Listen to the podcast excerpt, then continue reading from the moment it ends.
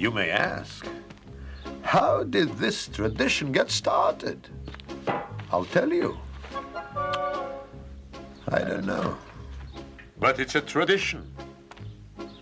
And because of our traditions, every one of us knows who he is and what God expects him to do. Day and night must scramble for a living. Feed the wife and. Torah. I am Rabbi Tzvi Jacobson with NRM Streamcast, and we'll spend our time talking to our learning stuff, and having fun while we learn. You can always send your questions in the comments to our mailbag at Let's Talk Torah at gmail.com, and of course, I will answer as many questions as I can. And you can go to our webpage. There it is, right on the bottom of the screen almost. Let's talk Torah.net. You can go to let's, no apostrophes, let's talk Torah.net. You can find the archives, the newer shows. You can leave questions, comments, and of course, the all important donate button where you can help us continue broadcasting, continue. Uh, you call it broadcasting with a podcast? I guess you do. Um, you could just help the show continue to grow and, and help us spread the word. And that would really be something quite amazing and, of course, appreciated. So I must tell you, I've been busy the last few weeks. The school that I work in, we just had an amazing matching campaign. The concept has changed over time, but the gist is that the well, we'll go to the administration, the fundraisers. We will raise um, a certain amount of money to sort of be put like in a pot, like in a bank. And then the day or the day and a half of the campaign, every time somebody donates a dollar, we pull a dollar out of that pot. The old way it was done is your donors didn't give you any money until it was actually matched. And after it was matched, you went back to the donors. That worked a little bit, but I think they found it easier for most organizations to just go ahead and say, go to your donors, tell them you're having a matching campaign, tell them their money will will uh, encourage others to give, and uh, that's pretty much how we do it. And it's amazing. First of all, we have a a nice sized parent body, and they were heavily involved, and we were encouraging them again those of us that do the fundraising, we of course have our own job to do, and we've been spending months um, getting all our fundraising done. But for whoever your ambassadors are, in our case, our parent body, um, you give them almost as little um, lead time as possible. Because too much time to think for people that, that that are not into fundraising, it, it just doesn't work. They'll make one phone call, they get discouraged, and then two weeks later they're not interested. So you, you have to, it's, it's very, very psychological, very scientific, and it was just amazing. It was, it was fun. It was exciting. People were watching the screens, and you're watching the numbers climb. And it was a six hundred thousand dollar campaign, three hundred thousand be raised day of, and some people started a little early the Sunday before, and um, and then Monday, and uh, it was Tuesday morning. We weren't where it wanted us to be, so we we had some of our own um, heavily raised um, funds to help. We put a few thousand in, and as the day went on, we spoke to our consultant, and I think he was a little nervous. I, I, I must have been the only one not nervous. Must have been. And we're watching as the day goes on. He wanted us, you know, pulling in around thirty thousand an hour, and we fell behind by an hour according to his calculation. And then all of a sudden, when we hit the last two hours, things just started flying. You you were watching the money. You couldn't keep up with it. Money was pouring in, and then you get to the last hour, and it's and all of a sudden you're getting a thousand or two thousand a minute. It's coming in, and it, it, it, there's hundreds of people watching because everyone is rooting for everybody. We had our girls' high school involved. It was really amazing, and about a minute before ten o'clock, we hit our goal um, and then it kept going. So uh, we raised already an extra like I don't know twenty thirty thousand dollars already because it stays open. But you, you want to get to the goal. That's that's what you want to hit. You hit the goal in in your time, and everyone's excited. What's the campaign for? The campaign, of course, is to help the school that I work for to help uh, children to study Torah in an authentic way and uh, the way it's always been taught And that leads into today's holiday. We are just about in a few minutes, we will be up to the eighth day of Hanukkah. Hanukkah, right? Everybody knows eight days of lights. Um, and we're going to go through the story. But to keep in mind, the whole, the whole story of Hanukkah is really based on the fact that the Greeks did not want the Jewish people to keep their religion. And they weren't fighting the entire religion. They sort of were picking and choosing some highlights that they felt would like bring down the whole nation. And they were pretty good at it. They were smart. They, I mean, it was it was cleverly thought out. But their main fight was Torah study. The main fight was if we can get the Jewish people to stop studying their Torah, to decide the Torah is not so important. Again, the Greeks were into intelligence and uh, philosophy, and uh, smart people are usually jealous of smart people.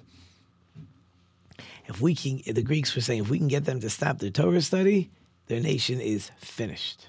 Be all over. They'll become Greeks. They'll they'll they'll meld into us. They'll merge with us. It'll be all over.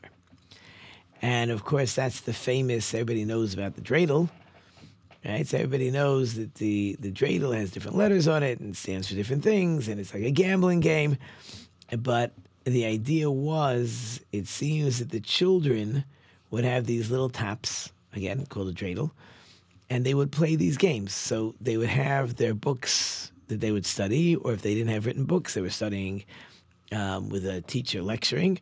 But as soon as some soldiers came around, they would pull out their taps and start uh, spinning. Uh, children allowed to play, right? Can't stop them from playing. You just uh, can't be caught studying Torah. So, our campaign, which really was supposed to run about five weeks ago, but it was too close. I think we talked about it. It was too close to October 7th, that whole situation with uh, Israel and and those Hamas terrorists and the, the attacks and the murders and everything else, and then the war with Israel going in. It, it just wasn't a good time. So we actually pushed off our campaign to uh, to last week, which coincided with Hanukkah. And you know, certain things are done by mistake. Not mistake, it just worked out. As the the logo for the campaign was a flame. Now, anybody making a campaign over the Hanukkah season is always going to use a flame because, hello, menorah, candles, of course, use a flame. Our flame was set up for the beginning of November. The campaign had nothing to do with Hanukkah per se. However, once we pushed it off to make it uh, right before Hanukkah starts, obviously a lot of the themes um, just easily move over into the Hanukkah season. But it was really quite an amazing campaign, and thank you Hashem. It was just just amazing, and uh, of course, all fundraising is important for organizations, uh, but it's even better when the people in your organization, the people that benefit the most, are actually rolling up their sleeves to help you because that way everyone feels part of. But we already said that this has to do with this has to do with spelled it wrong over there. This has to do with Hanukkah. So let's talk Hanukkah. Let's let's take some time, get into the story. We've already sort of jumped ahead. Let's get a little historical. So the story takes place. Um, most of the story is in the middle of the Second Temple. Second Temple lasted about 420 years, and the Greeks were basically in control for the first half. This is the you know the times of Alexander the Great. This this was the time period of the Second Temple. So you're talking approximately 2,300 years ago, 2,400 years ago, give or take. So you start, of course, with Alexander the Great. He, of course, conquers the world, or whatever they consider the world. And as amazing as Alexander the Great may have been, he didn't last very long. I think what he was, he, he ruled about six years. Um, but while he was conquering the world, and a lot of places he didn't have to conquer, he just had to march in. Like in the land of Israel, there was no conquering. when, when the Persians allowed us to go to Israel, we didn't have a standing army. We were allowed to live there. We, we were allowed to rebuild the temple. We could be in control. But as far as an army or protecting ourselves, we we were at the whim of whichever nation at the time was ruling the world. You had the Persians, then you had the Greeks, then you had the Romans. That period of the Second Temple, and even if we had some type of leadership or kings, they they they weren't the kings that were getting armies together to to protect the country. It wasn't happening. So the Persians had ruled the country at first. Alexander wipes out the Persians, or at least part of the country. He comes marching into Israel. Now, there were those, I believe it was the Sadducees, that had befriended or connected with Alexander, and they said that those rabbis, those rabbis are rebelling against you. So Alexander is marching, and uh, the high priest Shimon HaTzadik got got wind of what was going on, so he put on his priestly vestments, or he just dressed up, and he had many priests with him, and they walked with torches, and like overnight, they're both marching towards each other, and then they as they meet up in the morning, and Alexander sees them. The Sadducees said, "Those are the Jews. Those are the ones you want to kill." And amazingly enough, Alexander gets off his horse. He bows down to Shimon HaTzadik, and he's and they said, "What are you doing?" And I said? The? I see a picture of this rabbi every night before I go to battle, and I'm victorious. Now the question is, what does that mean? So some say it means know, God put a vision in his head that he should see this rabbi, so when this story would happen, uh, the Jewish people would be protected. Others say he was a very holy person. He looked, he looked holy. He looked, he didn't look like an animal. You, see some people, they can look like animals. But when you see somebody who has that shine, who you, who you see this is a human being, you could tell. So Alexander said, My goal of conquering the world is to have people look like human beings, to not be animals, to be educated, to be to be special. This is what I'm battling for. So he gave over the Sadducees to Shimon HaTzadik. They took care of them. Whatever they did is not part of the story. And interesting enough, Alexander, of course, wanted his a bust of himself to be put in the temple because you know that's how he celebrated. It was a, a sign of uh, of his rule that his that his bust or his idols were wherever he was going. So Shimon said, "I got a better idea. You don't want to put a statue there. It's uh, it's worthless. a piece of stone." So he offered him a few things, and one of the interesting things he offered was every boy born that year, whether it means every boy to the priestly family or every Jewish boy, will be named Alexander. Hence, we have the name Alexander as a Jewish name. Now, over the years, it's changed. I have a friend whose name is actually Alexander, but I have a boy in my class. They sort of took the last part of the name called Sender. Sender is is uh, you, you sliced up the name of Alexander. So Alexander, amazingly enough, became a Jewish name. Anyways, Alexander dies after about six years of rule, and his his uh, his whatever he conquered, his world, uh, was broken up into three kingdoms. There was the southern kingdom, which we'll call North Africa. There was the northern kingdom, which is Syria, probably Persia, probably you know Iraq, Iran, the Middle East. And then it would seem that Greek was like part of that third group, but it seems they don't play such a integral part in our stories. Now it's interesting, the northern and southern kingdom are obviously connected by the land of Israel. The land of Israel during those times was always the conduit. That's how you traveled from from the Middle East or from Asia or even from Europe a lot of times to North Africa and back and forth. So they were like the they were the buffer. And at the beginning, the land of Israel was ruled by the southern kingdom. Now, it's not to say the southern kingdom didn't want the Jewish people to become Greek. They did want them to become Greek.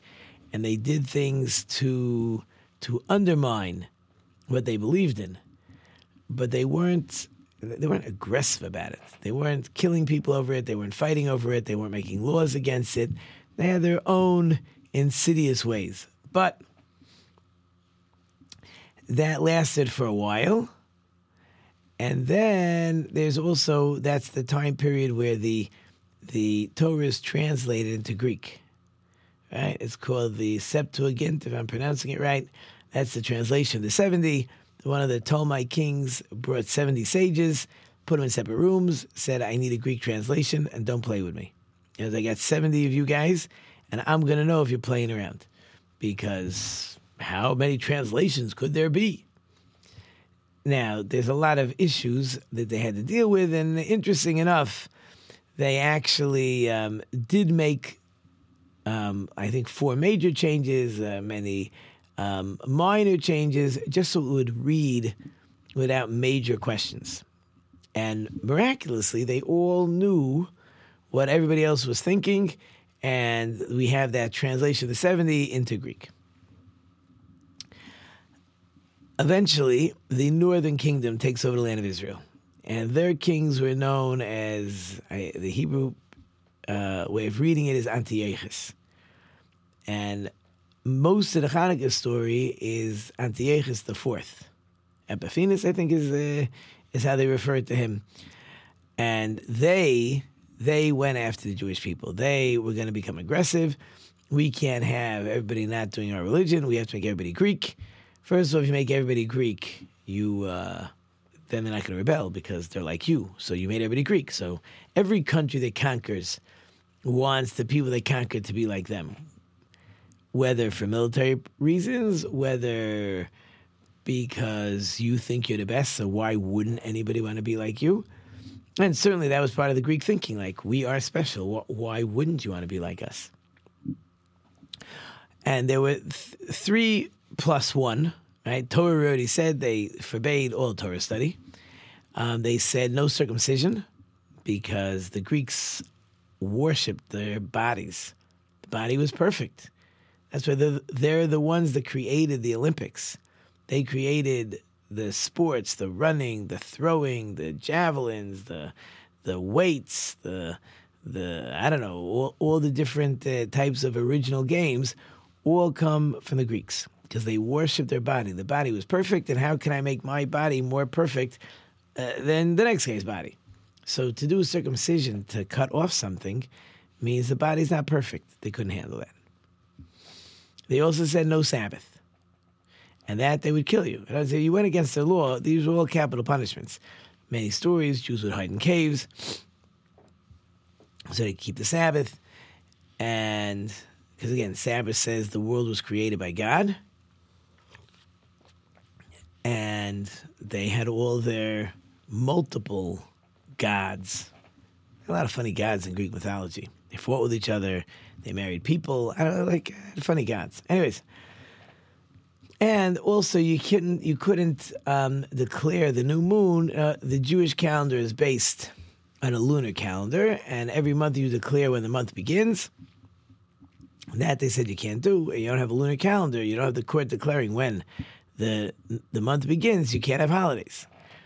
So that was their fight. They also, by the way, they would make you write on the horn of your cow then I don't have a portion with the God of Israel. Um, they did things where if you wanted, if you didn't take your mezuzah, the scroll that goes on the doorpost, you didn't take it off, they took your door off. Um, it was not from the easier times. And I don't know exactly at what point, but the Jewish, the, the religious Jews left Jerusalem. There was just no way for, for religious Jews to stay in Jerusalem the Greeks took over. They took over the Temple Mount. They broke a lot of holes in the walls. They they brought their idols there. They broke the altar. They they took over the temple. They made the temple into their own house of idol worship. For the religious Jews, it was easier to find places in the countryside where you wouldn't be as noticeable. You don't have to be in the big city. A lot, a lot, a lot of Jews decided it's way easier and maybe they liked it better to be um, to be Greek. So that's where you get into the beginning of the Hanukkah story, where you have Matisyo. He is the father of the five sons of Judah and and Eliezer and uh, Yonasan and Yochanan and Shimon, and he creates the revolt. There's a bunch of rabbis, a bunch of tremendous scholars, not warriors. No matter what people want to say about Judah the Maccabee, these are not warriors. These are a bunch of rabbis who would rather sit and study Torah all day long. And they began the revolt. They, they were called Maccabee because it's an acronym.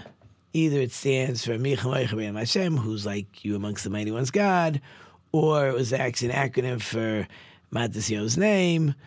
Um, there's other possibilities, but that was the flag. That was the name. They were called the Maccabeim. And they actually fought three major battles. I, I believe, according to Josephus, at the height, their army consisted of 6,000 soldiers.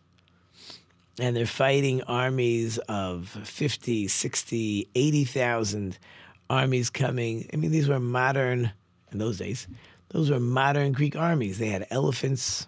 Right? Nowadays we have tanks. They had elephants. Um, trained soldiers and three different battles. And the Matisyahu did not survive. He didn't live. He was old. He didn't live to actually see any of the battles, as far as I know. Judah took over, and and uh, they won those three battles. There were going to be other battles over the years, but after the three battles, they were able to go up to the temple. They up to the temple. There's still a lot of a lot of fighting to be done, but there's a lot of cleanup work. You, you gotta your temple's been overrun by idol worshippers. You got a lot of cleanup. You don't have any vessels. You you don't have anything. You, you have a, a basic building. Got to get rid of your old altar, build a new altar, and what the Jewish people wanted it was a battle, as we said from the beginning. The it wasn't a battle. The Greeks were happy to let us live. The Greeks were not looking to kill the Jewish people. The Greeks were looking to destroy the religion. They wanted they were after our soul, not after our body.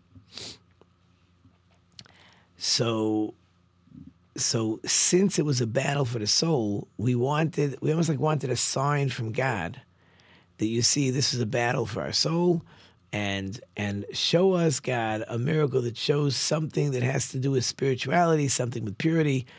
And that's why they were looking for pure olive oil. Pure meaning untainted, not touched or defiled by the Greeks, because the Greeks on purpose wanted to defile everything. That's what they did. That's what they were looking for, because that's what they were fighting. And of course, they find the one jar. It was interesting. I asked my class today. So the one jar of oil lasted all eight nights.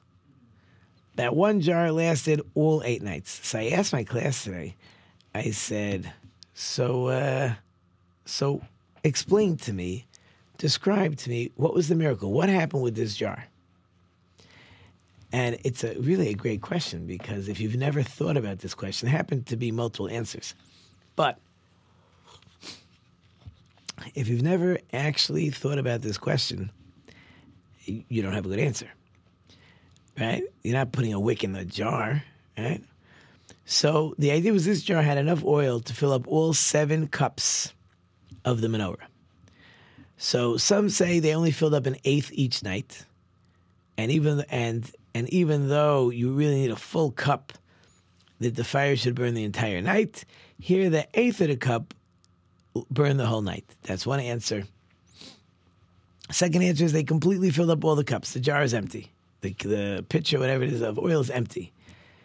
Now you have two different options. Either you could say that the oil in the cup just kept replenishing, so they didn't have to refill it up each night, or you can say the oil in the jar kept replenishing, and that's why they had oil for each night. But in any case, so this is the miracle, which is really fascinating, right? And as we won these major battles, but we celebrated through the oil. And there goes the music. The music is playing. I hope you enjoyed it, short and sweet. Thank you, of course, all wonderful sponsors listening. I can't do without you. Tonight on the production team, we have Alan in the back. I hope I've left you some food for thought. Until next time, I am Rabbi T. Jacobson.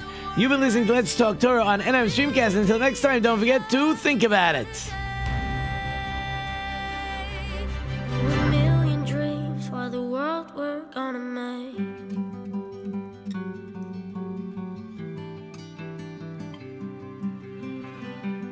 There's a house